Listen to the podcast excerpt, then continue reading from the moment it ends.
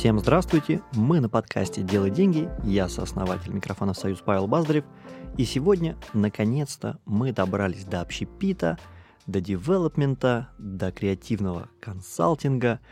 У нас в гостях Андрей Колбасинов, основатель известных, по крайней мере, всем в Туле кофеин «Кофе Культ», человек, который возрождает чайные традиции, и человек, который занимается развитием как это правильно сказать, развитием объектов недвижимости, недвижимости да, Андрей? Угу. Спасибо, что пришел, Андрей. Э, очень круто, я тебе действительно наслышан. Расскажи, пожалуйста, как рождался предприниматель Андрей Колбасинов?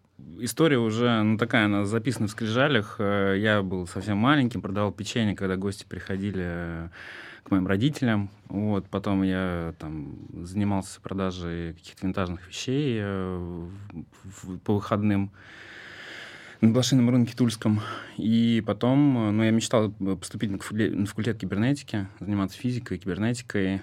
А, и когда у меня была 18 лет студия веб-дизайна, а, я понял, что вообще не хочу сидеть за компьютером. Просто пошел подработать официантом. И... Сколько и... лет ты всего в нами провел? Не помню. Я думаю, что лет 8, наверное. Ну, достаточно значительная какая цифра. Только в последнем месте, где я работал бариста, я проработал два года. Это интересный паттерн, потому что ко мне приходят э, предприниматели, угу. и больше половины из них провели в найме там, от 5 до 10 лет. Я думаю, чем... это оптимально. Я да. думаю, это оптимально. И мы, в принципе, в компании такую культуру сейчас создаем себя в нитке, что если ты не создал бизнес за там, 5 лет, э, не открыл свою, свою нитку, там, или у тебя какой-то бизнес внутри бизнеса, там, например, э, там, продажи корпоративных подарков нитки, э, кто-то вылетает с компании, но у нас пока таких не было. В основном все делают бизнес внутри бизнеса, и Нитка — это компания, которая состоит из нескольких разных направлений, и это такое комьюнити предпринимателей небольшое. Так, сейчас мы отдельно э, разберем, препарируем нитку прям вот э, угу. на, на составные части. А, но до нитки же прошел еще большой путь. В 2014 году мы открыли кофе-культ. Но мы, извини, а мы это Я и Сергей Гордеев еще. И был Вы у нас финанс, финансовый партнер, да. Три денег, партнера. Денег у нас не было, да. Ага. Итак, вас трое в 2014 году вы основываете первую кофейню кофе-культ, верно? Угу. На тот этап у меня уже была обжарка кофе, э, синяя черепаха. Я был очень вдохновлен э, ребятами Blue Bottle кофе из USA, и я думал, что Blue Turtle это тоже очень классно. У нас было там зерно с лапками такое. Кофейни уже были мейнстримом? Э, нет, кофейни еще не были мейнстримом. Э, этот год был, когда открылся Double B. Я еще работал... Ну, в, ну, бариста я уже не работал, но жарил кофе в Туле для той кофейни, в которой я работал до этого. То есть, собственно говоря, это был мой первый бизнес, связанный там, с продуктовый бизнес. Угу. То есть я работал бариста, э, я нашел там кредитные какие-то деньги, купил ростер, и мы начали немножко жарить кофе для той кофейни, в которой там работали. Так, а вы втроем основываете. А можешь рассказать, в каких долях это было? Поровну. Там 33, 33, 33, 33. 33. Просто очень многих интересует это просто и э, нету единого рецепта, да, как в сопартнерстве начинать бизнес, то есть как, как вы делили, то есть кто-то деньгами, кто-то мозгами входил. Можешь рассказать, как у вас это работало? Мы с Сергеем Гордеевым были мозгами угу. и руками, вот, и один партнер был деньгами, все. Это были невозвратные инвестиции. Но чтобы ты понимал, э, стоимость открытия первого кофе-культа была 1 миллион 800 рублей. 800 тысяч рублей. Ну, то есть за эти деньги я сейчас покупаю кофемашину, куда-нибудь проект. Так, это была одна кофейня. Угу. Через сколько э, одна кофейня превратилась в сеть? Через э, там буквально там, месяц или два мы поняли, что формат э, рабочий, интересный.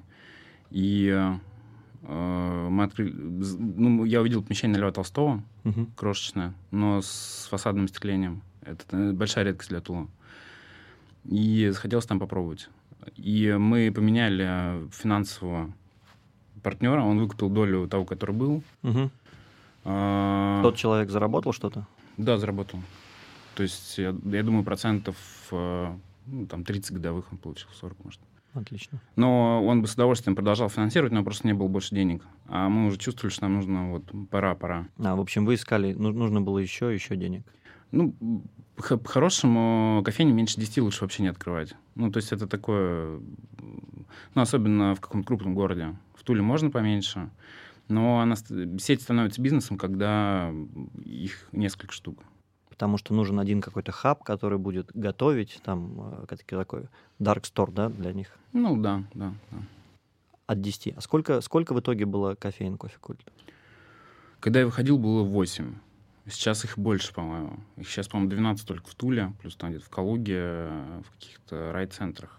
А можешь рассказать, сколько а, может зарабатывать хорошая кофейня такого масштаба? И сколько зарабатывает Ну, кофе-культ — это не супер прям масштабная какая-то кофейня. Там нет кухни зачастую. Но я думаю, что кофейня с кухней в Туле может зарабатывать э, там 400... Приносить, 400, да, приносить 500, деньги. Ну, чистыми деньгами, если мы будем рассуждать, то там 400-500 тысяч э, ежемесячно. Если э, это хорошая кофейня, угу. у нее бюджет открытия там миллионов 20 хотя бы, ну там 15, условно. Там, 15 миллионов, чтобы открыть одну кофейню? Ну, хорошая кофейня с кухни, да, так, и так стоит. Слушай, ну это она будет там 7 лет окупаться. Ну, вот так вот. Ну, может быть, больше будет приносить. Так, окей, одна кофейня при бюджете э, открытия 15 миллионов, например, да, может приносить? Ну, меньше, чем э, вот даже маленький кофейный бар без кухни. Но да. это уже там миллионов семь сейчас стоит. У. Ну, это реально так. Э, тебе нужно платить там какое-то время аренды, тебе нужен хороший интерьер, э, тебе нужно хорошую прилегающую территорию. Просто веранду поставить, там, метров шестьдесят, пару миллионов уже. И по мелочи, по мелочи, по мелочи тебе надо персонал обучить. Тебе нужно, ну, обучение персонала в кофейне не занимает один день, он занимает э, месяца. Тебе нужно платить нормальные зарплаты. К сожалению, этого тоже не все еще понимают. Сколько нужно платить людям, которые работают в кофейнях, чтобы им было комфортно, и они были не, не смотрели на сторону? Я думаю, что эта цифра близка к средней зарплате в регионе. Типа в Туле сейчас там 40-50 тысяч. Ну, 50 с чем-то, да. 50-55, да. Окей, так, у вас 8 кофеин. А, ко мне недавно приходил Алексей Локонцев, э, угу. владелец известной сети барбершопов, и мы очень много говорили про франшизы. Угу. А, поскольку вы открыли сеть уже 8 кофеин, в принципе, механизмы, все процессы, э, я думаю, уже отработаны, не было ли желания сделать франшизу? У нас было две франшизы этих, из этих кофеин. Вот такой в культ на Красноармейском и на Ликерке. И одна была в Орле, неудачная. Там просто, ну, это вот как раз урок жизни, что никогда нельзя делать франчайз человек, который просто хочет деньги заработать. То есть есть франчайзи, это прям такой локальный предприниматель, который там живет э, и занимается этим проектом. И э, это, это очень важный урок, который перешел потом в нитку. Угу. И мы тоже планируем развиваться. И я считаю, что у каждого места должен быть свой хозяин. Ну, в общем, просто заработать денег это не кофейня. Конечно, нет. Это, ну, это, не, это классная самозанятость. Хорошая такая. Ну, в принципе, даже если небольшой кофейный бар, ты там зарабатываешь там 1200, ну, это, ну, это хорошее, это больше, чем зарплата менеджера, например, в банке uh-huh. в современном. И ты должен быть для этого профессионалом. То есть ты должен лет пять хотя бы провести в, в рынке. Если ты как раз менеджер из банка, ну, не факт, что у тебя получится. Okay. Я, я, я консультирую по всей России, консультировал раньше кофейни, сейчас я не консультирую кофейни в принципе, потому что ну, это не актуальный просто формат. А, Почему и... не актуальный? Ну, это такой олдскульный бизнес для старых пердунов. Ну, как бы я занимаюсь такими афронт эджи штуками. Слушай, а... сколько за, за 6 лет кофейни просто от, э, проэволюционировали от чего-то нового, неизведанного до какого-то бизнеса для пердунов. Так получается? Ну, быстро идут изменения, да. Потрясающе. Они еще не очень сильно, не очень хорошо попадают в контекст. То есть они э, для России не были свойственным явлением, например, ну, как чайные, например. Ага. То есть э, чайные будут актуальными более длительное время. Это не значит, что кофейни исчезнут, они не исчезнут, все будет в порядке, люди будут пить кофе, и э, там рынок даже будет расти. Но просто э, новизны там нету. Уже последний год, 3-4 новизны, в принципе... Ничего не, не меняется, да? Конечно, конечно. А люди, в принципе, э, вот, ну, я уверен, что это точно, у тебя точно есть аналитика. С точки зрения потребления кофе там, на душу населения растет этот показатель? Растет. Или... Растет, в принципе, э, там страна богатеет, так или иначе, хотя бы в рублях, но чем больше денег, тем больше потребления. Вот так. Э, кофе один из продуктов ежедневного потребления. А Плюс это Для превратив- богатых. Ну, потратить 150 рублей в день не может каждый почти. Плюс э, э, влияет на это, ну, то, что это стало частью бытовой культуры э, в городах. И вот сейчас волна дошла до там райцентров условных, и там тоже сейчас появляются кофейни. Для них это новое, ну, в принципе, место, куда можно пойти. Мгм. Потому что, я не знаю, в Шацке образца там пятилетней давности пойти было некуда. Ну, наверное, сейчас некуда, но скоро там откроется кофейня, и они смогут ходить в кофейню. Так, а почему э, решил вообще ну, не, не заниматься франшизами? Ведь еще там три года назад, я уверен, да, когда все хорошо Это работало. была, была одна из причин выхода моего из кофе-культа. Тогда э, там поезд э, каких-то федеральных сетей отчаливал, и э, у нас было предложение открыть э, там 10 э, кофе-культ, ну, там, одним, одним моментом в Москве, Ага. и потом продолжить ну, развитие на федеральный уровень. И э, те инвесторы, которые были в кофе-культе на тот момент, они, э, ну, там же речь шла о распределении другом долей немножко.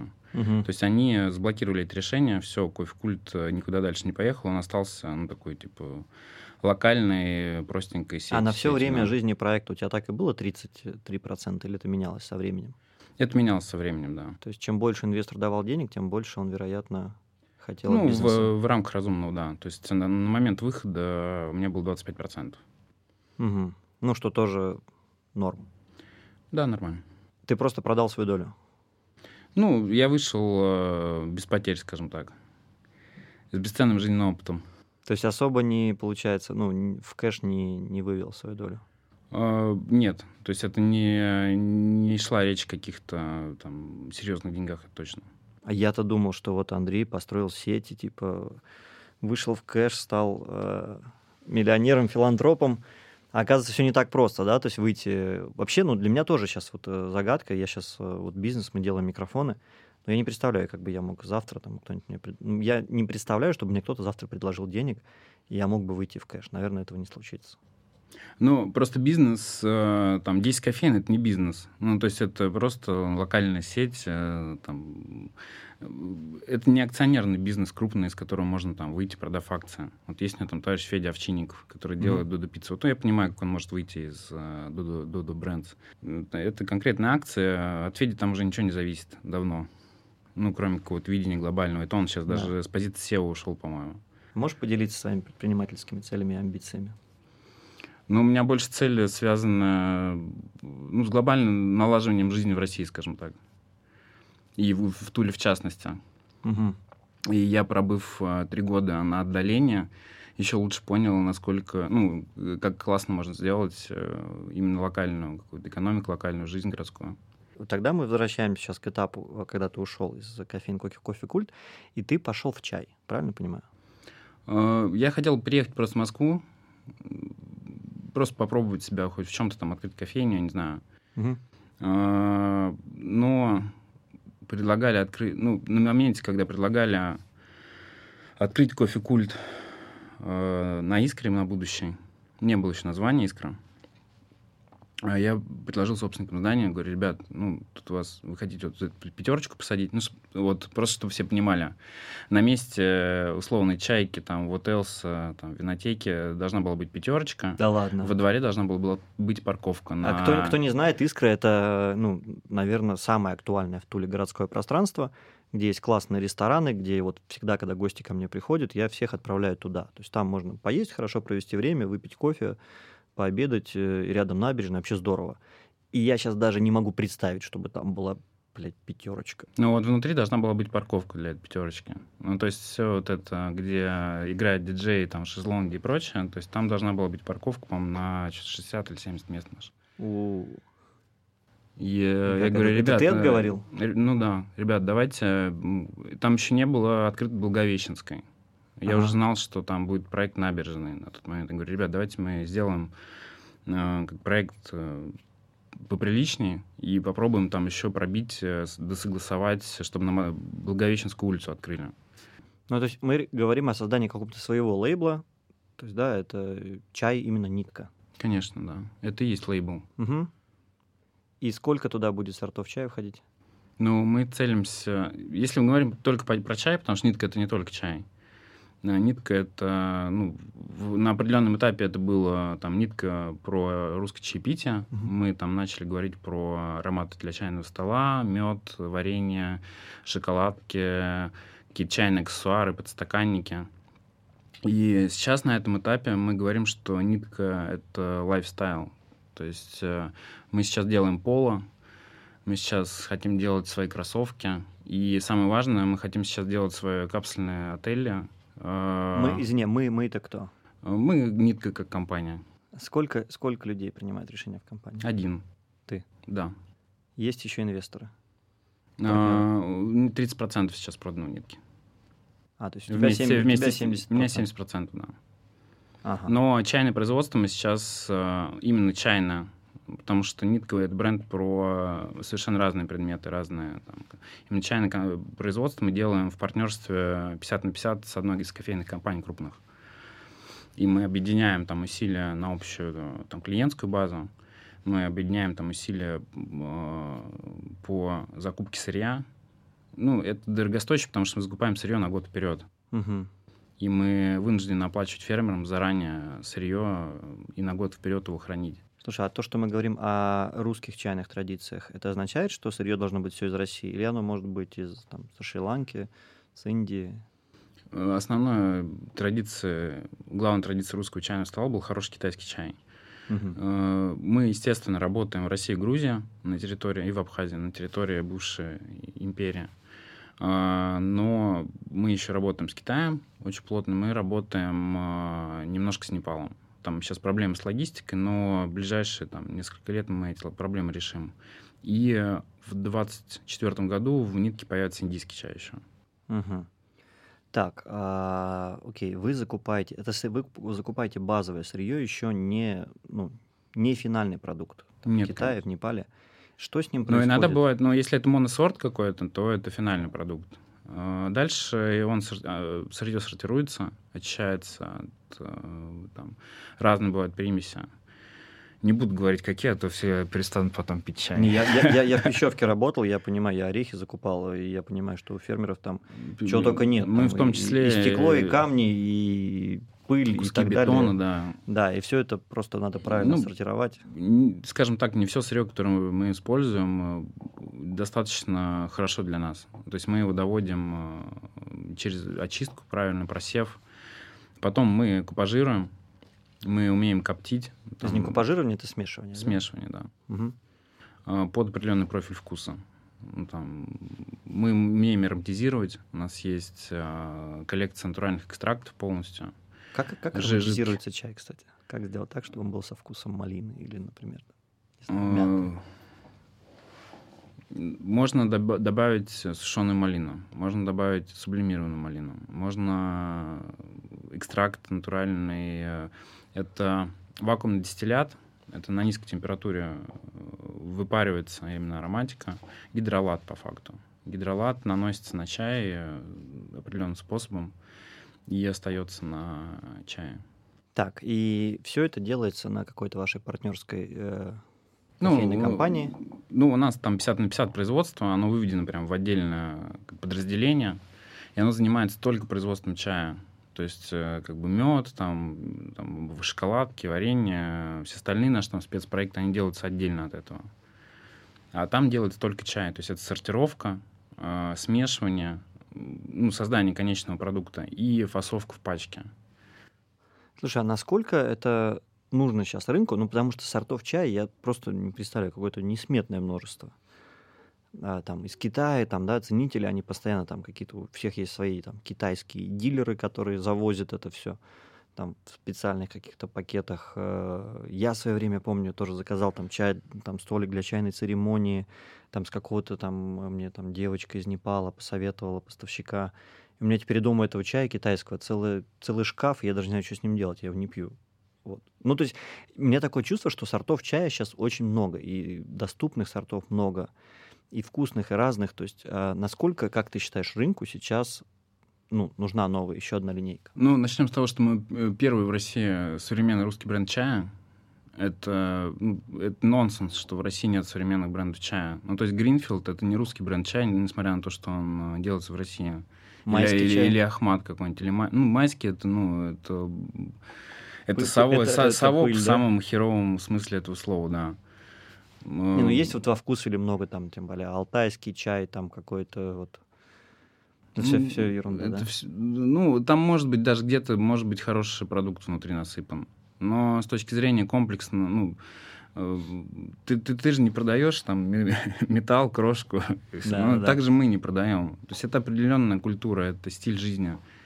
И э, очень не хватает русских чайных в России. То есть все хотят э, почувствовать свою идентичность. Люди хотят пойти э, не, там, не в итальянскую кофейню, не в итальянский ресторан, не в японский суши-бар, они хотят в русскую чайную пойти. Есть уникальный формат, он, наши предки его придумали когда-то, а мы его потеряли. И э, надо его просто воссоздать, сделать это современным, актуальным, классным, э, чтобы наши дети выросли и передали это дальше. Очень амбициозно. Очень амбициозно. Так, и сейчас сколько у тебя в компании работает людей сейчас? Непосредственно в штате у нас человек 10 работает. То есть и большинство людей это как раз такие вот люди, которые придумывают новые сорта, э, там, работают с поставщиками, У нас даже, к сожалению, пока вот мы с одним человеком ведем, э, кто способен, так как мне надо, придумать новые сорта. Может быть, по- получится э, там заманить в компанию. А глобально, ну, пока что я придумываю сорта, название чая. Слушай, как, как это происходит? Типа, так, мне кажется, какая-то какая-то аналитика, типа, да, мы смотрим там а, в Яндексе по количеству запросов, э, что люди ищут, или ты просто такой, прикольно было бы сделать там чай со зверобоем, чабрецом и Ну, там, второй вариант. душицей. Вот типа того, да? Ну, мы, ну, как правило, мы видим новый продукт, интересный, и э, понимаем, что с ним может что-то интересное сделать. Или у нас есть бриф на конкретный вкус там, для ресторана, например, разработан. Мгм. А, Для, для каких-то ресторанов мы это делаем. Так, и сейчас чай, э, чайная нитка, сколько это чайных? Это одна чайная в, на Ордынке, одна чайная в Кубинке. Это в коллаборации с Министерством обороны с Тулой и с Мгм. Тульской областью, с правительством мы сделали там ну, такую парковую чайную классную. Она сейчас справляется с партнерами там локальными.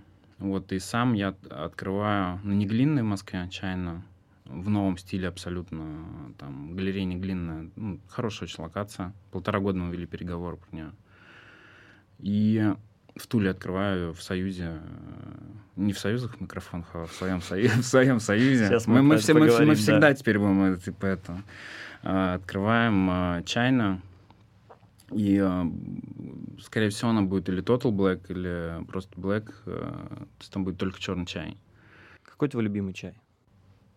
Русский караван. Э, Что это, из чего он сделан? Он сделан из трех сортов китайского чая. По легенде.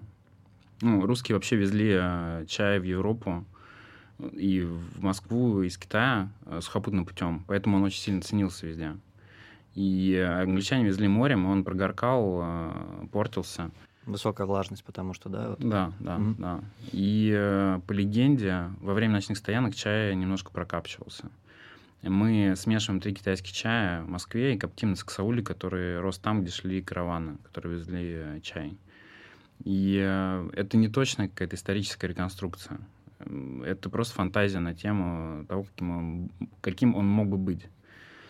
И в 2001 году, в 2021 году мы в Париже получили серебро на World of Teas э, конкурсе этот чай. То есть он такой уже, скажем так, всемирно признанный. Да, где можно купить? У нас на сайте, в магазине, где угодно. Всё. Причем это, ну, это наш базовый чай. это он Сколько был- стоит? Пачка 50 грамм стоит 800 рублей. Это 25 чашек.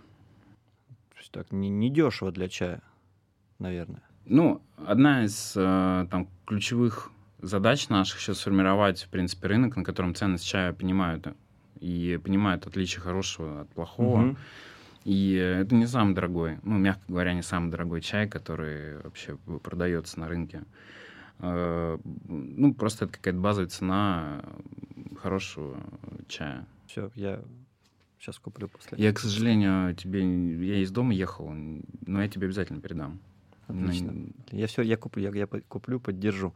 Окей, а сейчас это вообще растет? Как, как, сколько времени прошло с момента открытия и вот э, где мы сейчас и как с точки зрения там цифр роста?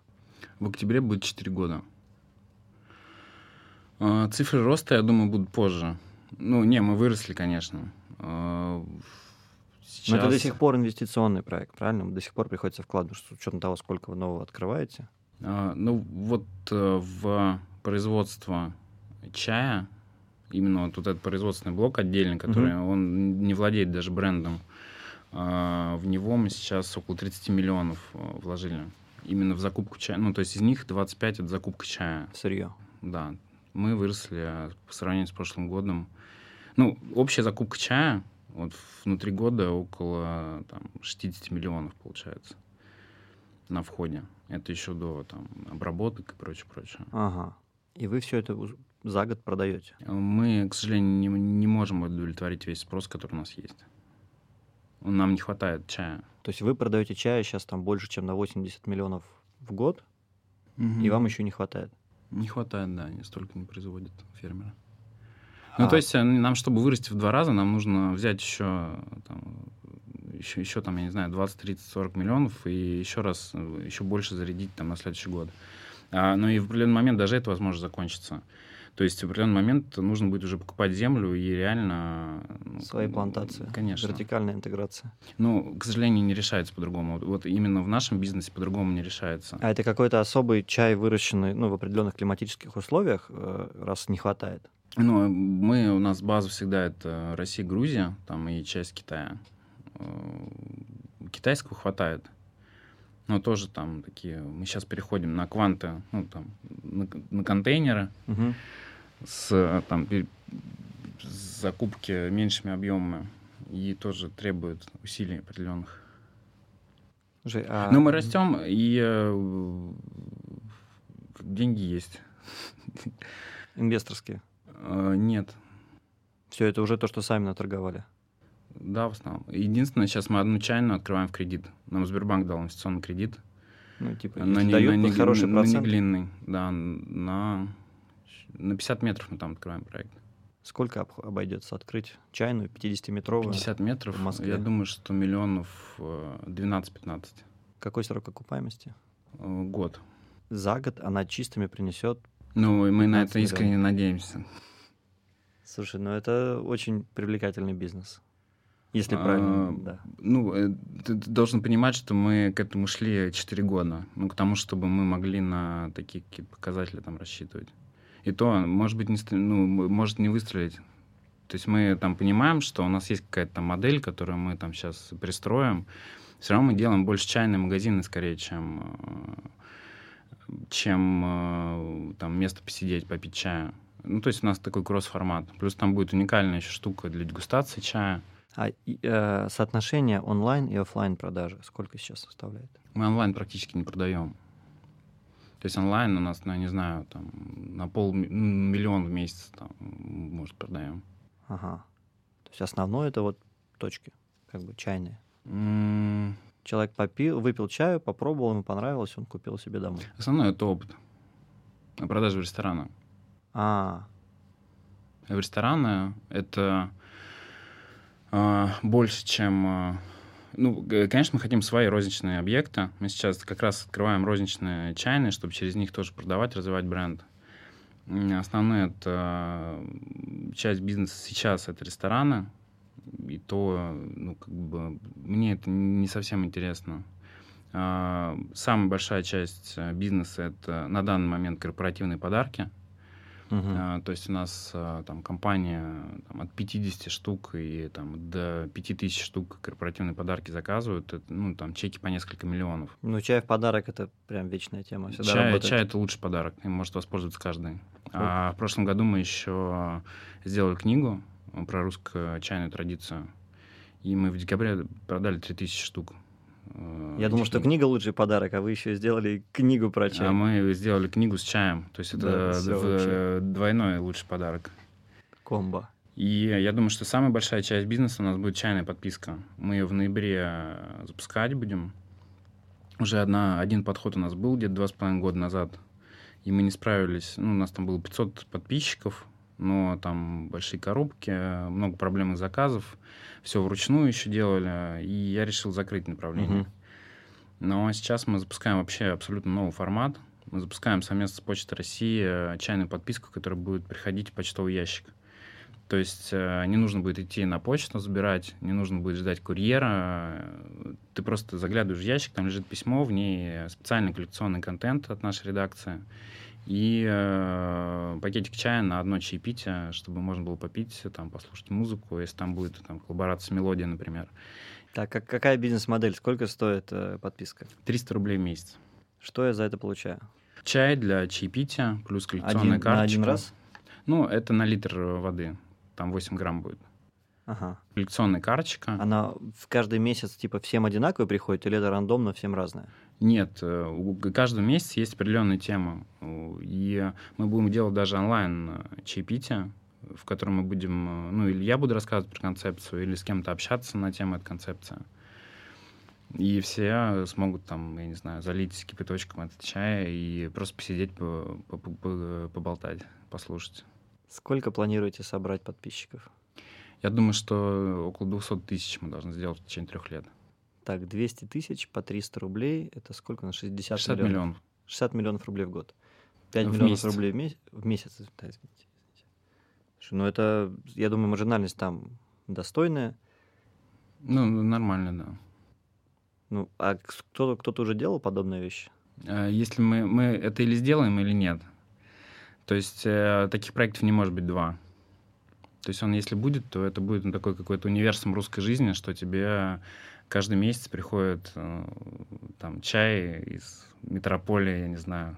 Э, Один из самых интересных эффектов нашего теста подписки, когда у нас было 500 подписчиков, был, что люди, там чуть ли не 30% подписчиков были из какого-нибудь усть, э, Каменно-Уральск, чего-нибудь такого, типа, Ага. где там 15 тысяч населения, и вот кроме вот этой коробки с чаем, которая приходит, там, подписки, у них ничего.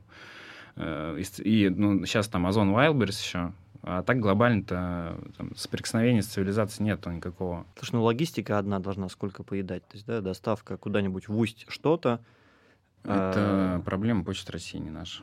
а они вам как это бесплатно делают? Нет, естественно, никто ничего не делает бесплатно. Мы платим за логистику, да. Ну сколько, сколько Ну, обойдется э, доставить пакетик чая куда-то там в восточную часть России? Ну, в рамках вот этих 300 рублей, я думаю, что около 50 рублей в среднем будет логистика. И почта готова такие Это, давать? это, ну, а, чтобы ты понимал, письмо по России стоит, по-моему, 24 рубля сейчас. Обычное. Ну, а у вас они там так и чуть-чуть так больше, чем письмо, да? Ну, чуть-чуть больше, чем письмо, да. Очень круто. Но у меня ушло на это два с половиной года размышлений именно о том, что это должно быть. И вот где-то месяц 3-4 назад я окончательно как бы понял, что это будет. Потратил месяц или полтора на поиск подрядчика. В итоге в Туле нашел ребят, которые ну, там занимаются. И это можно будет... У одного подписчика может быть несколько адресов доставки. Мгм. И то есть э, еще один ну, там, момент, который я понял, это то, что люди часто заказывают э, кому-то. То есть там своей маме, своей бабушке. И я уверен, что это будет очень востребовано. Как знак внимания. Конечно. Ну, то есть э, ты можешь там забыть, э, там метаться в большом городе, строить свою карьеру, а там твоя бабуля, к ней приходит пакетик э, чая, и она знает, что это от внучка. Зачет, И Что это от зачет. внучка, да. Когда Да. это рассказываю, все обычно почти что, почти, почти что расплакались. Ну, это, блин, это вызывает эмоции. Э, Это очень круто. Как вы будете привлекать э, подписчиков? То есть, ну, как, как сделать так, чтобы человек захотел, э, потому что это, ну, действительно что-то новое. То есть, да, подписаться на чай. С одной стороны заманчиво, с другой стороны, такой, блин, 300 рублей, сейчас у меня их будут каждый месяц списывать, я потом забью на этот чай, и все равно потом надо еще хрен отпишешься от них. Как, как вы будете вот первый, то есть как это, первый чай бесплатный? Или вот какие есть инструменты, какие есть идеи? Инструменты, конечно же, есть, идеи, конечно же, есть. Э, Ну, какие-то промо будем делать, да. То есть э, мы точно будем делать э, какие-то реферальные программы для амбассадоров, которые могут это возглавить. И я уверен, что многие из там, предпринимателей, моих друзей, они просто поддержат и без всяких реферальных программ, э, как бы выложат информацию про это. И, Ну, типа какой-то блогер, который тоже продает подписку, и ему там, из 300 рублей типа капает, а там 50. Ну, условно, он дает какой-то промокод, Ага, да. На самом деле, там, с точки зрения отработки, это очень тяжелый продукт. Он там не один миллион рублей стоит, типа вот сам, сам, сам механизм. Конечно. И э, мы даем там промокод, условно, там, «Союз», угу. э, ты там его всем рассказываешь, говоришь, подпишитесь с моим промокодом, первый вам там будет за, за рубль. Вот. Э, все. Э, мы всегда знаем, что пожизненно э, эти люди — это твои э, там, последователи. Да. Как мы за это будем э, рассчитываться дальше? Да, вот это хороший э, вопрос. Это, это, ну, как бы это уже вторичный вопрос. Он хороший, но он вторичный, потому что кому-то, ну... Это, но это же можно прям целую этот MLM э, структуру построить. Жизнь это, в принципе... Подпиши друзей, друзья подпишут там жизнь это, жизнь, жизнь это, в принципе, MLM. То есть мы все друг с другом так или иначе связаны. Просто деньги — это не единственный измеритель связей. Круто. И Круто. вот мы, кстати, вот э, как раз разговаривали про деньги и не единственный измеритель связей. А, вот как бы иногда спрашивают, я иногда спрашиваю людей, э, которые ну, такие старого формата, что лучше заработать, 10% э, годовых или 30% годовых. И часто ну, люди даже ну, затрудняются с ответом. Я говорю, ну, недостаточно данных. Ну да. Можно заработать контекст. 10% и просто прожить лучшую жизнь. Можно заработать 30% и, ну, как бы даже не вспомнить, чем ты занимался, и что ты вообще хорошего сделал. И, ну, типа, блин, тачку купил, ну, типа, класс. Так, окей. А, блестящая идея с подпиской. Мне очень нравится. Я, я вас верю. И при этом не так давно я вижу объявление, что Андрей Колбасинов открывает деловое пространство «Союз». И mm-hmm. для меня это, в, кстати, ну, кто, кто не знает немножко контекста, все это открывается в рядом в одном из корпусов, а, одном из бывших корпусов завода «Октава». С «Октавой» у меня э, хорошие, конечно, отношения, в кавычках. Ну, нормальные отношения, но мне кажется, они все равно у нас немножко зуб имеют за то, что там часть людей из «Октавы» пришло работать в «Союз», и они до сих пор говорят, что «Союз» — это там та же самая октава, только дороже. Ну, короче, у нас такие непростые отношения, а тут бах, кто-то просто берет и у них же, грубо говоря, под носом прямо на территории открывает э, что-то под брендом «Союз». Я сразу э, Любе, э, который директор сейчас Октавы э, по продажам, пишу, говорю, Люба, я здесь ни при чем. Что бы ты ни думала, ну, идея прикольная, идея дерзкая. Расскажи, деловое пространство «Союз». Что это такое? И почему ты там оказался? Меня приглашали еще два с половиной года назад сделал для этого здания концепцию. Угу. Ну, в принципе, концепт. Э, там были наработки определенные. Уже на том этапе я считал, что это надо назвать «Союз», э, но мы не договорились про условия. И там собственники разделились, там э, три разные там, управляющие компании, там все. Ну, такое как бы сложная история. Могли бы давно уже много заработать, но как бы затормозили. Так. Еще есть, ну, там внешние обстоятельства какие-то еще сложились. Э, образом таким, что ну, динамика деловой жизни в стране немножко замедлилась. Это сейчас она вот начинает наоборот. Э, сейчас, мне кажется, такими темпами все просто. Ну, таких не было никогда. Мне кажется, мне кажется, в 90-х таких не было темпов, какие есть сейчас. Да. И э, один из собственников, который выкупил первый этаж и цокольный этаж, э, пригласил меня там пообщаться, там, как мы можем там продолжить поработать. Я говорю, ну давайте там сделаем э, концепцию. Там внешняя территория, первый этаж, цокольный. Какая и... площадь вообще? Вообще площадь 5000 метров. Угу. В центре города, прям центральный уже не придумаешь. В центре не бывает, да. да. И э, построить аналог невозможно. Но при этом это промка обычно 70-х э, годов, которая в стране как грязи просто. И, э, ну, сетка колонн и ничего больше. Ну, там несколько стен, типа, стоит. А, и это интересный вызов создать что-то, что можно потом масштабировать и рассказывать людям, как это сделать там, ну, не обязательно за деньги. Это просто, в принципе, интересный кейс. Мы делаем там сейчас на цокольном, ну, там, на цокольном этаже я придумал сделать из одного куска не только парковку, но еще такой там 20 мастерских маленьких будет. Угу. Мастерская это я называю пространство для маленького бизнеса. Стоит оно 20 тысяч рублей за 20 метров и 30 тысяч рублей за 30 там разного формата блоки. Там как раз нитка будет. Э, это доступная аренда для талантливых ребят, которые действительно чего-то уже умеют, угу. де- умеют делать. И, к сожалению, таких площадок практически нету. Им не надо там строить свои туалеты, там все мы там берем. Им надо делать, им надо заниматься своим делом. И вот там я уверен, что через 2-3 года эти, они вырастут, и у них будут какие-то свои огромные студии. Там, просто им надо что-то начать. А, это будет э, стритовая аренда, э, направленная внутрь, в сторону тройки. То есть, Андрей, ты как консультант выступаешь? То есть собственник пришел к тебе говорит, Андрей... Я партнер проекта. Партнер проекта. Андрей, Андрей, у меня есть 5000 метров, э, думаю, как их, грубо Да, говоря, сдать да. подороже. Да, да. Надо что-то решить. Там. Сдаем Да. мы их пятерочку или все-таки сделаем что-то нормальное? Да. Сдаем мы пятерочки по 300 или под ритейл по 3000. Но э, просто, э, чтобы сдать по 3000, а не по 300, нужно, чтобы люди захотели снять. Ну, то есть э, там необходима ценность, Мгм. которая окупит эти инвестиции.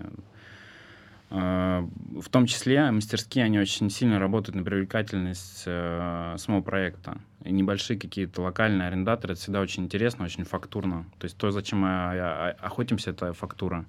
Туда пойдут люди, потому что там жи- живые, там живо. У нас даже котенок завелся. Э, Я еще такой думаю сначала, блин, надо выгонять, потом думаю, ну ладно, пускай, Не, пускай, пускай- пускай остается, да. У нас, когда кошка хоро- пришла к это нам хороший знак. на да. производство жить, э, у нас прям продажи пошли вверх, вверх, вверх, и до сих пор идут.